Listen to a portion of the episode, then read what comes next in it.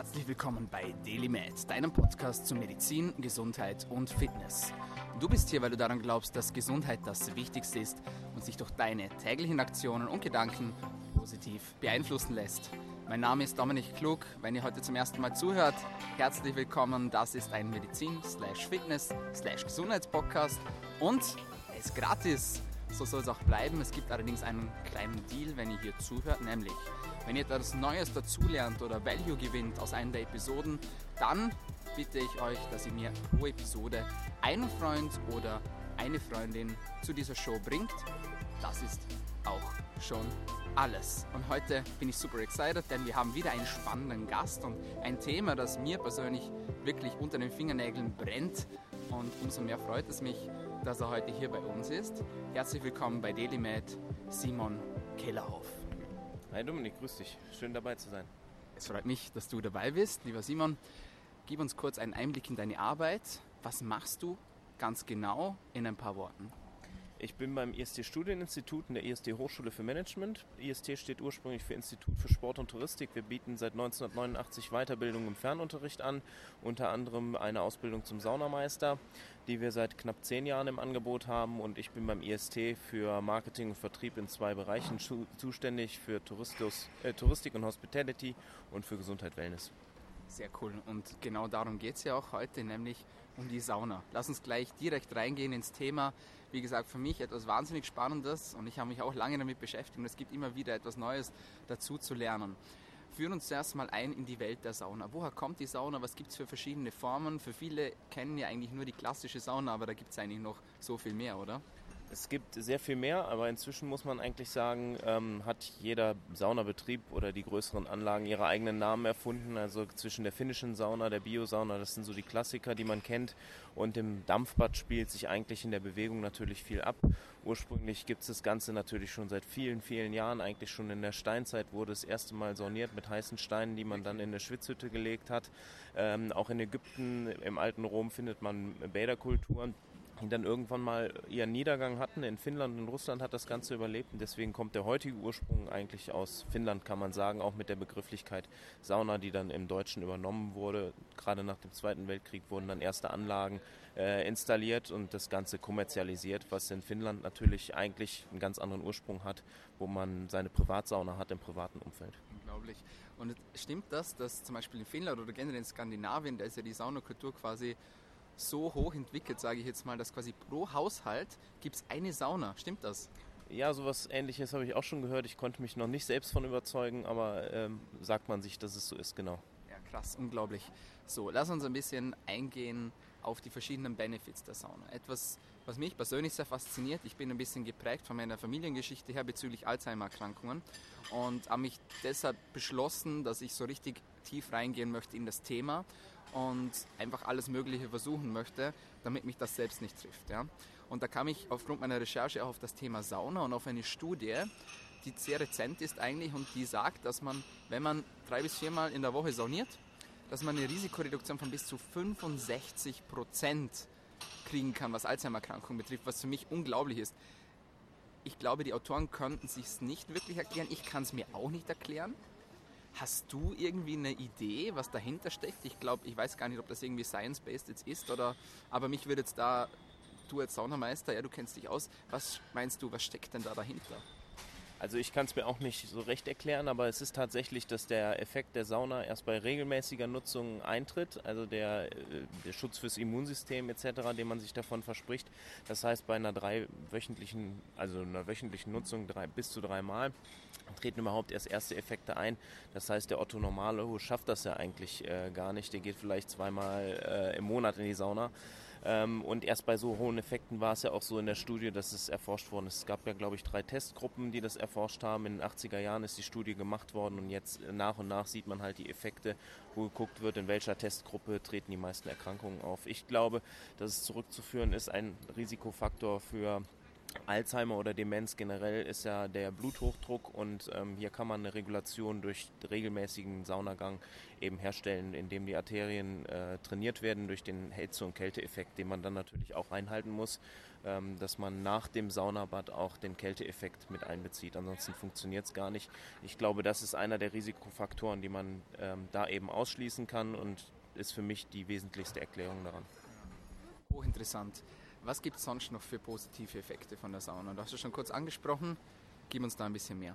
Also ich glaube, das eine ist das äh, Hautbild, was sich schon nach dem ersten Saunagang ähm, einstellt oder ein besseres Hautbild, einfach durch die äh, Entschlackung der Haut, durch die Porenreinigung, die durch die Sauna entsteht. Das andere ist tatsächlich der ähm, Thermoeffekt, ähm, sodass ich mich, der Deutsche würde normalerweise einfach sagen, äh, abhärten kann.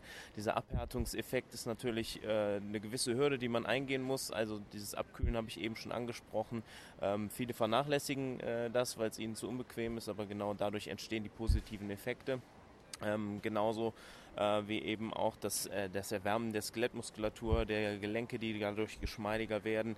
Ähm, das Thema Entspannung steht für mich ganz klar im, im Vordergrund. Das ist ein positiver Effekt, den jeder für sich mitnehmen kann und deswegen gehen auch, glaube ich, die meisten in die Sauna. Wie ich eben schon gesagt habe, ähm, die meisten schaffen gar nicht diese regelmäßige Nutzung, die wir jetzt eben bei Finnland zum Beispiel angesprochen haben. Das äh, schafft bei uns im, in der Region einfach keiner, so regelmäßig in die Sauna zu gehen. Und da ist Entspannung eigentlich der wesentlichste Faktor, warum die Leute in die Sauna gehen. Und das erreiche ich natürlich dadurch. Was für mich auch immer spannend ist, ist so dieses künstliche Fieber, sage ich jetzt mal. Ja. ja also gerade wenn man in wirklich heiße Saunen geht, ja, die gibt es ja bis zu keine Ahnung, 100 Grad oder 90 Grad, ich weiß es gar nicht, da bist du wahrscheinlich bewandter als ich. Ja, sogar noch heißer, also zwischen 90 und 120 Grad. 120. Ähm, ja, ja.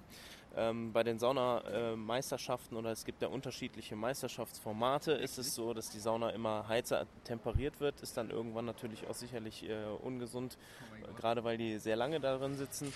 Ähm, aber dieses künstliche Fieber tatsächlich erhöht die Kerntemperatur des menschlichen Körpers um ein bis zwei Grad, die Hauttemperatur noch mal deutlich höher, weil da wirkt die ähm, Hitze natürlich als erstes drauf.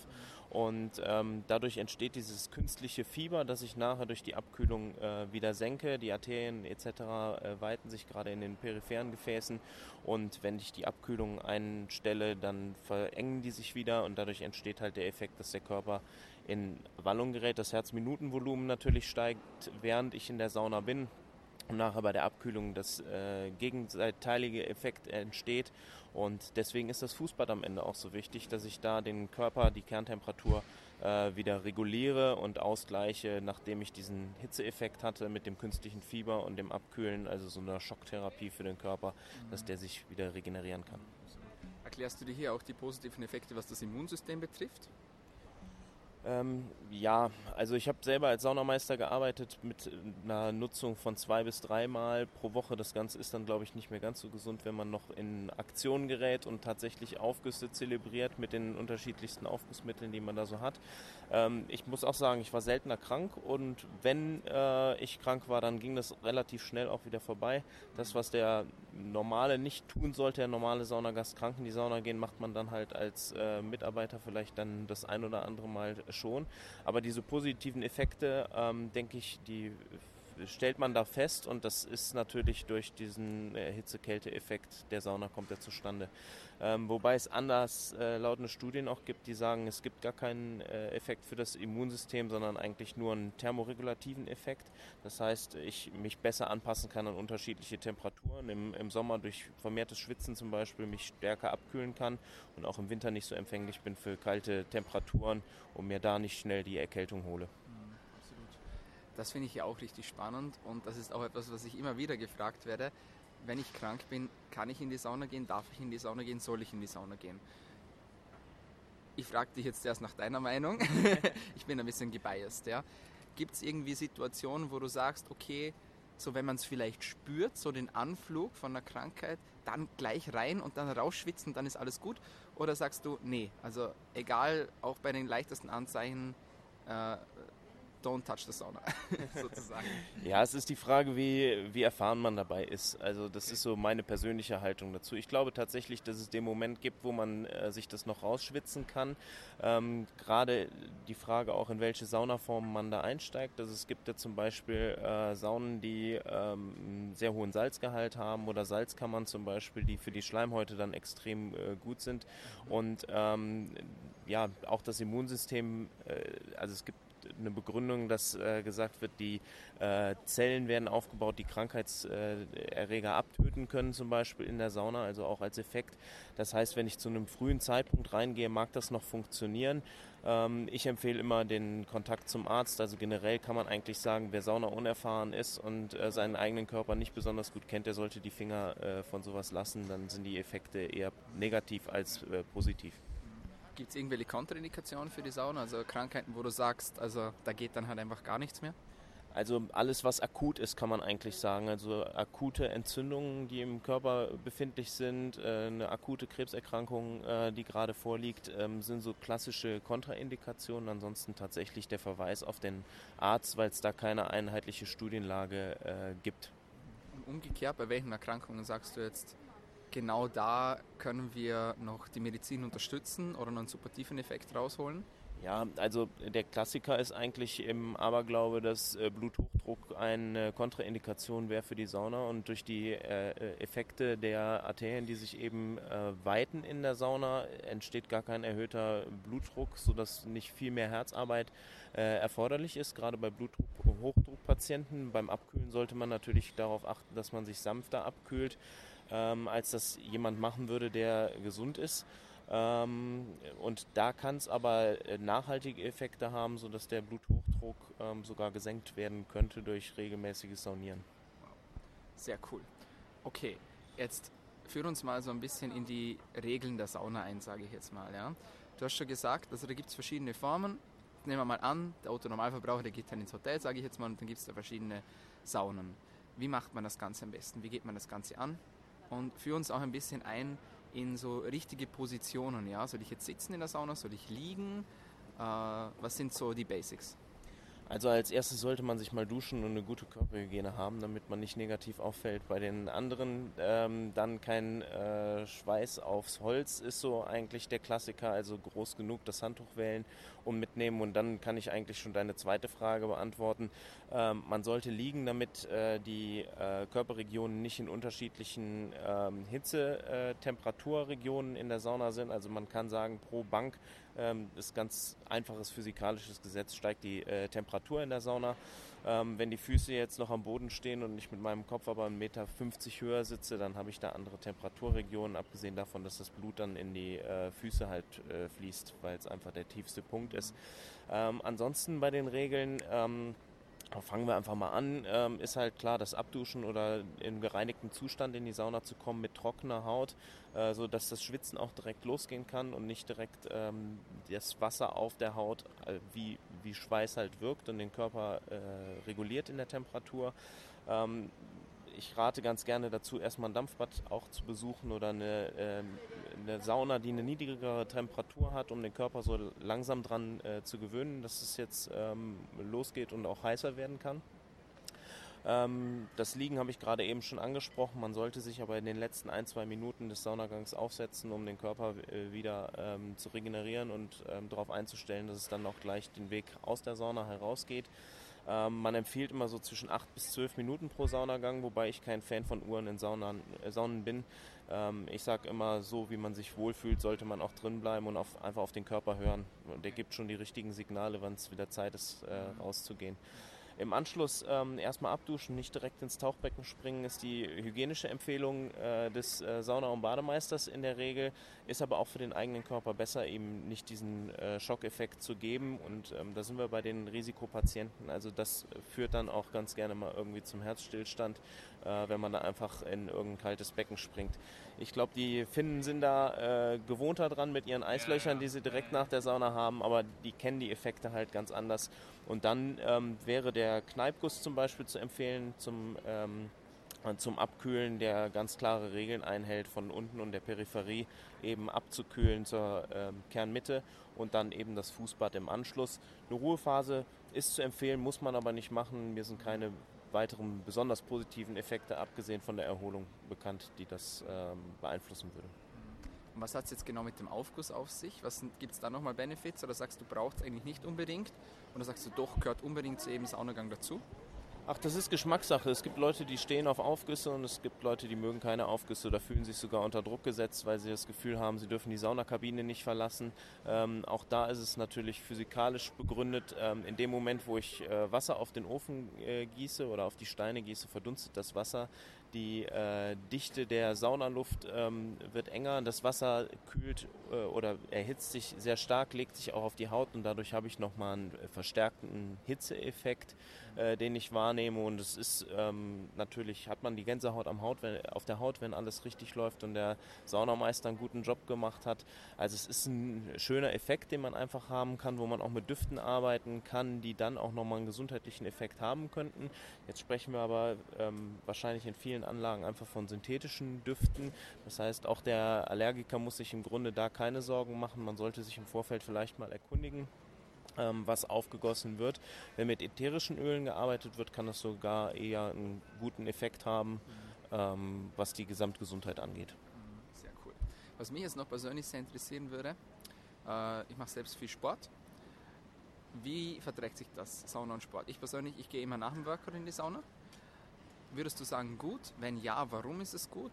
Und wie spielt man da am besten mit Hitze und Kälte? Da gibt es ja auch wieder unterschiedliche Meinungen. Manche sagen, ja gut, äh, am besten gleich danach kalt duschen, lang kalt duschen, weil das dann nochmal die, die Fettverbrennung ein bisschen ankurbelt. Jetzt habe ich gestern äh, vom Team Ost aus genau eine umgekehrte Meinung gehört. Er hat gesagt, wenn du gleich danach in die Kälte gehst, dann ähm, verhinderst du diesen antiinflammatorischen Effekt. Ja? Also da gibt es auch immer unterschiedliche Meinungen. Was ist da deine Meinung dazu? Was soll man zuerst machen, was soll man nicht machen? Also ähm, es gibt sogar äh, Anregungen vor dem Sport in die Sauna zu gehen, um ähm, also ich, ich mache es nicht, aber ähm, also dass die Muskulatur schon erwärmt wird. Eigentlich ist es äh, so, wie, wie man sich halt warm machen äh, sollte. Also nochmal als positiver Effekt, dass die, das Herzminutenvolumen schon mal ein bisschen angekurbelt wird. Ähm, ich kenne tatsächlich keinen, der das äh, tut. Ich weiß auch nicht, äh, du hast die äh, Hitze- und Kälteeffekte eben angesprochen. Ähm, ich glaube schon, dass man die ein bisschen wirken lassen äh, sollte und separieren sollte, weil der Körper einfach auch seine Zeit braucht. Ähm, wie das sich jetzt genau auswirkt, ähm, kann ich dir aber tatsächlich nicht beantworten. Bin ich kein Experte für. Ähm, ich glaube schon, dass äh, die Beweglichkeit gesteigert wird durch äh, die Wärme, wie eben beim Wärmachen auch. Das heißt man auch in der Sauna, dass äh, der Körper entschlackt, die Giftstoffe schneller rausgespült werden. Äh, wenn eben das ähm, äh, es ist ja nicht das Blutvolumen, aber das Blut schneller zirkuliert und durch die einzelnen ähm, äh, Zellbewegungen, die halt da sind, eben positive Effekte für den Sportler äh, haben kann. Auch für die Gelenke, ähm, die geschmeidiger werden, für die Dehnbarkeit der Sehnen etc. positive Effekte. Äh, was das Saunabaden angeht, auch der thermoregulative Effekt. Ähm, gerade bei Fußballern sieht man ja häufig, dass die auch im Winter mit kurzen Sachen durch die Gegend laufen. Ich glaube, das ist schon ein Effekt, den man durch die Sauna beeinflussen kann, dass man nicht so starkes Hitze- und Kälteempfinden äh, hat, weil man durch die Sauna eben abgehärtet ist. Gehen wir nochmal zurück nach dem Saunagang. Wie schaut es aus mit Essen und Trinken? Was soll man, was soll man nicht und was darf man? Viel Alkohol ist ganz wichtig und Currywurst Pommes natürlich. Ähm, es ist tatsächlich das meistverkaufte Gericht in den äh, meisten Bädern. Das gilt auch für, äh, auch für die äh, Thermen- und Wellnessanlagen. Das gehört halt einfach mit auf die Karte. Ähm, wer sich besonders gesundheitliche Effekte davon verspricht, sollte das natürlich äh, unterlassen. Ähm, wie ich eben aber auch gesagt habe, die meisten Leute gehen in die Sauna zum Entspannen und sich was zu gönnen und da gehört natürlich auch gutes Essen und Trinken irgendwie mit dazu. Ich würde immer was Leichtes empfehlen, was äh, eben nicht so sehr auf den Magen und Bauch schlägt, weil da wird dann einfach das Blut ähm, auch gebraucht. Äh, wer danach den Saunagang ähm, schnellstmöglich wieder antreten will, der ist einfach gut daran gelegen, leichte Kost zu essen, vielleicht auch mediterrane Küche ähm, könnte man da empfehlen. Ähm, Essen und Trinken. Man verliert bis zu ein, zwei Liter Flüssigkeit bei drei Saunagängen oder an so einem Saunatag. Also ausreichend trinken, ähm, leicht mineralhaltige Getränke, ähm, neben Wasser vielleicht eine Apfelschorle, Mixgetränke und auch sicherlich das alkoholfreie äh, Weizen kein Problem ähm, oder eher sogar förderlich. Und auf die Menge, die man trinkt, einfach auch achten, dass man da mindestens einen Liter Flüssigkeit zu sich führt nach der Sauna. Besser warm oder besser kalt? Das würdest du sagen? Besser zu verarbeiten für den Körper. Wenn wir jetzt mal auch in die äh, in Ayurveda äh, rüberschwanken, dann ist sicherlich sind das warme Getränke. Ayurveda? Äh, Ayurveda, ja. Was ist das? Kenne ich nicht. Wir sind bei äh, Ayurveda, kommt ja aus Indien und da wird zum Beispiel empfohlen, dass man äh, ein warmes, warmes Wasser, glaube ich, vor dem Frühstücken zum Beispiel äh, trinkt, weil das einfach sehr bekömmlich ist, den Magen schon mal anregt und ähm, auch in anderen Ländern, gerade wo es heiß ist, trinkt man ja auch äh, zum Beispiel einen heißen Tee noch dazu. Also ich glaube, das hat auch einen positiven Effekt, wenn man da eher warme Getränke trinkt und nicht von innen äh, eiskalte Getränke zu sich führt, wenn man dann die Körperkerntemperatur nachher direkt wieder hochführt mit der Sauna und den Außeneffekten. Sehr cool. Was ist deine persönliche Lieblingssauna? Oder hast du noch irgendwie so einen Spezialtipp, wo du sagst, das mache ich jetzt für mich, das tut mir besonders gut? Ach, ich bin einfach Fan von, ähm, von, von Wohlfühlen, tatsächlich, wie ich eben gesagt habe, ohne Uhr. Ich genieße gerne einen heißen Aufguss äh, tatsächlich. Ich sitze auch ganz gerne äh, oben in der Sauna. Ähm, das ist aber gar nicht meine Empfehlung für jeden. Man sollte sich da langsam rantasten und wissen, was einem selbst gut tut. Ähm, es kommen immer mehr Eventsaunen auch dazu. Das hat dann für mich weniger von Entspannung, aber es ist eine absolute Inszenierung. Was ist das? Wenn da, ja, da wird beispielsweise in Kostümen aufgegossen. Es gibt auch tatsächlich äh, in den drei äh, Saunaabgussfolgen ähm, ein Konzept dahinter, der Temperatur, nicht nur der Temperatursteigerung, so wie man es, also von der Wohlfahrt oder von der Aufgusstemperatur, die man wahrnimmt. Also ja. die Temperatur steigt ja gar nicht in der Sauna, die bleibt gleich oder senkt sich sogar durch den Wassereinsatz. Aber da ist es so, dass das wie so eine kleine Theateraufführung ist und das ist natürlich sehr unterhaltsam, wenn man sowas mal äh, wahrnimmt. Zum Teil steigen die Leute auch auf den Ofen, laufen über die heißen Steine, ähm, haben ganz andere Wedeltechniken nochmal, die man sich angucken kann mit dem Wedeln mit zwei Handtüchern. Also das hat schon einen tollen Show-Effekt mit eingesetzten Lichtern, mit Sound.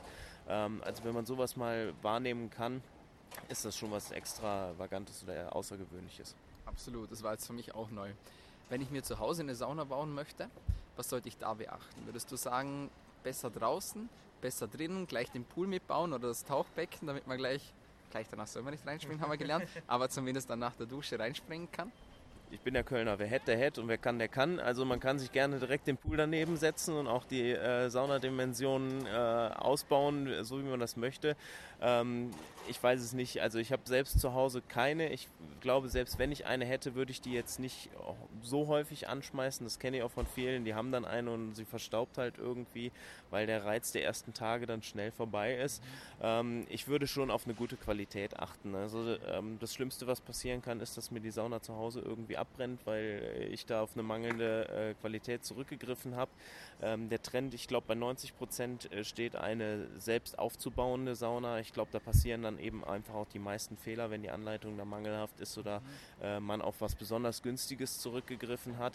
Und ähm, ja, ein bisschen schade dabei ist natürlich, dass man eigentlich dann nur eine Saunaform mit einer Temperatur irgendwie betreiben kann. Also diese Vielfalt einer Saunaanlage, die ich irgendwo anders genießen kann, auch diesen wirklichen Urlaubseffekt, den ich vielleicht habe, weil es in einer besonders schönen Region ist, ich einen Blick auf den Berg habe oder ins Grüne oder wie an der geht da verloren und die meisten Kabinen sind dann leider auch etwas klein geraten, sodass man sich da äh, beengt einfühlt. Man merkt schon, ich bin da kein großer Fan von, ich will es aber auch keinem ausreden. Es ist sicherlich toll, eine heimische Sauna zu haben und dann jeder nach seinem Geschmack und Geldbeutel. Sehr cool. Was mich persönlich jetzt noch sehr interessieren würde, Dampfbäder. Ja? ja. Da war ich am Anfang immer so ein bisschen verwirrt, weil irgendwie manche stehen da, manche sitzen da. In der Türkei habe ich das mal erlebt, dass dass ich in die Sauna gegangen bin und alle sind gestanden. Und ich dachte mir so, hä, was ist jetzt hier los, oder? Und dann hat man mir erklärt, dass das bewusst ist und dass diese Stufen in der Dampfsauna eigentlich gar nicht zum Sitzen da sind, sondern zum Draufstehen, weil der Dampf steigt ja auf. Und desto weiter oben das man ist, desto besser ist das. Das ist meine erste Frage zur Dampfsauna. Stimmt das oder war das einfach nur ein crazy Erlebnis jetzt für mich? Oder? Also ich habe es noch nicht erlebt. Für mich wäre das genauso ein crazy Erlebnis, aber ich habe es in äh, Budapest erlebt. In der, da kommt ja so ein bisschen auch die Spa-Kultur her mit den ganz alten äh, Bädern. Dass da sehr viele Wechselbäder halt auch wahrgenommen werden. Vielleicht wechseln die Leute so schnell, dass sie dann lieber stehen und äh, wechseln können. Ähm, ich kenne es tatsächlich äh, nur sitzend. Viele Leute haben da so ein, äh, eher so ein Hygienehemmnis äh, vor sich, gerade im Dampfbad, äh, wo Bakterien sich natürlich auch schneller vermehren können, hinzusetzen. Deswegen ist dieser äh, Kneipschlauch, der da hängt, ähm, für mich immer das Wesentlichste, dass der in einem ordentlichen Zustand ist, ich meinen Sitz auch reinigen kann. Und ich hab, bevorzuge absolut Dampfbäder, die Einzelsitze haben und nicht diese äh, breiten Bänke. Also einfach diese Hygienefaktoren einzu, einzubeziehen. Ähm, ich kenne eigentlich nur Anlagen, in denen man tatsächlich äh, sitzt. Ähm, natürlich ist es so, dass der Effekt des Dampfbades, der Dampf steigt ja erstmal nach oben, die Dampfdichte ist da oben, äh, wo die hohen Temperaturen sind, auch am äh, höchsten. Ähm, jetzt kommen wir zum nächsten Hygieneeffekt, den, äh, den, den Schweißmauchen, sagen wir ja ganz gerne, die, äh, die, die Füße. Ähm, wenn die Leute eben vorher nicht geduscht haben, sich gereinigt haben, dass unten der Boden auch mal riechen kann. Äh, Im Dampfbad ist natürlich auch nicht so schön. Also da sollte man äh, Auge auf das richtige Dampfbad haben, in dem man sich gerne aufhält und dann äh, gucken, es gibt ja ein Kamille-Dampfbad, es gibt auch andere Formen äh, der, der künstlichen Beduftung, aber auch der mit äh, richtiger Kamille, richtiger Minze und ähm, da sollte freies Atmen halt einfach möglich sein und nicht beeinträchtigt werden durch irgendwelche anderen Effekte. Okay, alles klar. Und was hat es mit dem Salzpeeling auf sich? Salz hast du vorher schon kurz angesprochen. Gibt es da direkte Vorteile, wenn ich mich da davor mit Salz einreime? Das findet man auch bei manchen Saunen. Da gibt es so kleine Becherchen ja. und so einen Salzkrug und dann kann man sich da einreiben. Bringt das wirklich was oder ist das einfach nur Zierde? Also du hattest ja gerade den Effekt angesprochen, äh, auch im Vorfeld schon äh, ein Salzpeeling zu nutzen. Davon würde ich abraten. Auf der trockenen Haut macht das einfach äh, gar keinen Sinn. Also die Haut quellt oder schwemmt auf in der, in der Sauna durch die Wärme, durch das Schwitzen werden die Poren ausgereinigt und ähm, dann kann ich natürlich die oberen Hautschichten mit diesem Salz ähm, abreiben und habe einen äh, schönen Peeling-Effekt. Ähm, dass die Nährstoffe jetzt besonders gut in die Haut eindringen, versprechen sich äh, viele äh, von diesen Salzeinreibungen eben auch. Das ist äh, meines Erachtens nicht äh, nachgewiesen, weil das durch äh, Duschen oder durch den nächsten Saunagang auch wieder äh, abgetragen wird. Es gibt diese Kombination mit, äh, mit Honig auch, der die Haut dann wieder pflegen soll und den Nährstoffe zurückgibt. Ähm, auch das ist eher so, glaube ich, so ein Wohlfühlfaktor, trägt zum Entspannen bei. Das ist Teil der Eventisierung der Sauna, die man erlebt. Äh, vielen Leuten ist inzwischen einfach zu langweilig, wenn sie da zwölf Minuten in der Schwitzkabine sitzen und da kann man dann ein bisschen was anwenden. Auch da äh, muss ich immer sagen, äh, dosierter Einsatz. Viele werfen einfach das äh, Salz äh, über den gesamten Körper, bespritzen die Leute äh, beim Einreiben noch äh, mit dem Schweiß. Ich finde es nicht besonders toll. Ähm, genauso wie wenn alle Leute mit ihren Schweißfingern in die Obstschale greifen. Da sollte man immer irgendwie die richtigen Werkzeuge gleich mit zur, mit zur Hand liefern. Die richtige Menge Salz. Und ähm, also gerade das Salz, der Peeling-Effekt sicherlich einzuhalten, auch ein guter Effekt. Ähm, macht auch Spaß und ähm, soll jeder machen. Äh, immer gucken, dass das Salz auf dem eigenen Handtuch landet und nicht in der gesamten Kabine verteilt ist. Der nächste setzt sich dann einfach in das Salz. Das macht keinen Spaß. Sehr cool. Simon, bevor ich dich meine letzte Frage frage, wo kann man dich denn online finden? Hast du irgendwie eine Homepage oder bist du auf Instagram aktiv, YouTube oder irgendwas? Ähm, äh, selber tatsächlich äh, nicht auf Inst also auf Instagram schon, aber nicht öffentlich zu finden. Ähm, wir haben eine, ähm, zwei Websites www.ist.de und www.ist-hochschule.de betreiben auch eine eigene Instagram, Facebook, äh, Xing-Gruppe und äh, ich habe auch einen eigenen Xing-Account. Also wer da irgendwelche Fragen hat, äh, kann natürlich gerne über die Website kommen, äh, mich jederzeit kontaktieren oder auch unseren Saunameisterkurs buchen. Sehr cool. Meine letzte Frage an dich. Welche tägliche Medizin würdest du denn empfehlen, damit wir alle besser, gesünder und länger leben können? ja, ähm, ist der alte Spruch irgendwie, die Dosis macht das Gift. Und ich hatte ja gesagt, ich bin Kölner, man muss auch Jünne können. Äh, das heißt, man muss auch gönnen können. Das heißt, nicht nur für sich äh, oder anderen, sondern sich selbst auch. Und ähm, die richtige Dosis. Also äh, man muss wissen, was einem gut tut. Das ist das Wesentlichste, dass man das einmal rausfindet. Ähm, und das können ja unter, die unterschiedlichsten Dinge sein. Ob es jetzt ähm, der Aufguss sein muss, die Sauna überhaupt, oder ob es auch die, die Dusche zu Hause ist, die man sich irgendwie nett gemacht hat, eine Wohlfühlatmosphäre. Einfach mal gut essen gehen, mit Freunden treffen, Bierchen trinken, gehört alles für mich dazu. Man muss nur wissen, äh, wann Schluss ist oder die richtige Dosis kennen und dann äh, passt das auch alles. Sehr cool. Simon, vielen lieben Dank für deine Zeit. Für alle, die das jetzt nicht anschauen auf YouTube, sondern nur hören, wir sitzen gerade am Flughafen, es ist 7 Uhr. Wir sind beide sehr früh aufgestanden, um euch hier guten Content zu liefern. Also auch dafür nochmal vielen Dank fürs frühe Aufstehen und alles Liebe für dich und viel Erfolg weiterhin. Dankeschön, gleichfalls. Ja, meine Freunde, das war's schon wieder von uns heute bei DailyMed. Wie immer, wenn es euch gefallen hat, gleich abonnieren, Soundcloud, iTunes, Spotify, Anchor FM, Stitcher. Wir sind eigentlich auf fast allen Podcast-Formen mittlerweile vertreten. Und ja, wenn es euch besonders gut gefallen hat, dann nicht vergessen weiterempfehlen. Ein Freund, eine Freundin pro Episode. Das war's von uns heute bei DailyMed. Passt gut auf euch auf, bleibt gesund.